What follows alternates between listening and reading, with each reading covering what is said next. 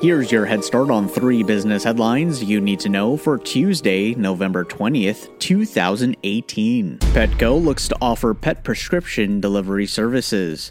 The pet specialty retailer announced a strategic partnership with Express Scripts, a healthcare company focused on personal prescription management and delivery.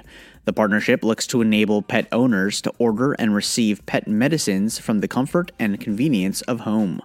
According to a Petco company press release, pet owners spend more than $8 billion annually on prescription and over the counter medications for their animals. Airbnb looks to remove West Bank listings from its platform.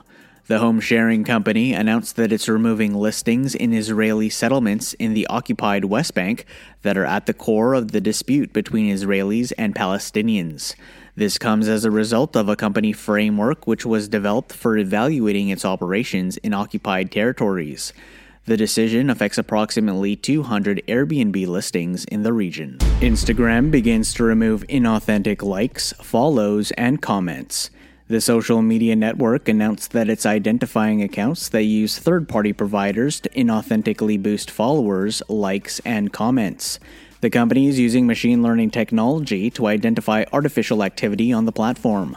According to an Instagram press release, using third party providers poses security risks to accounts.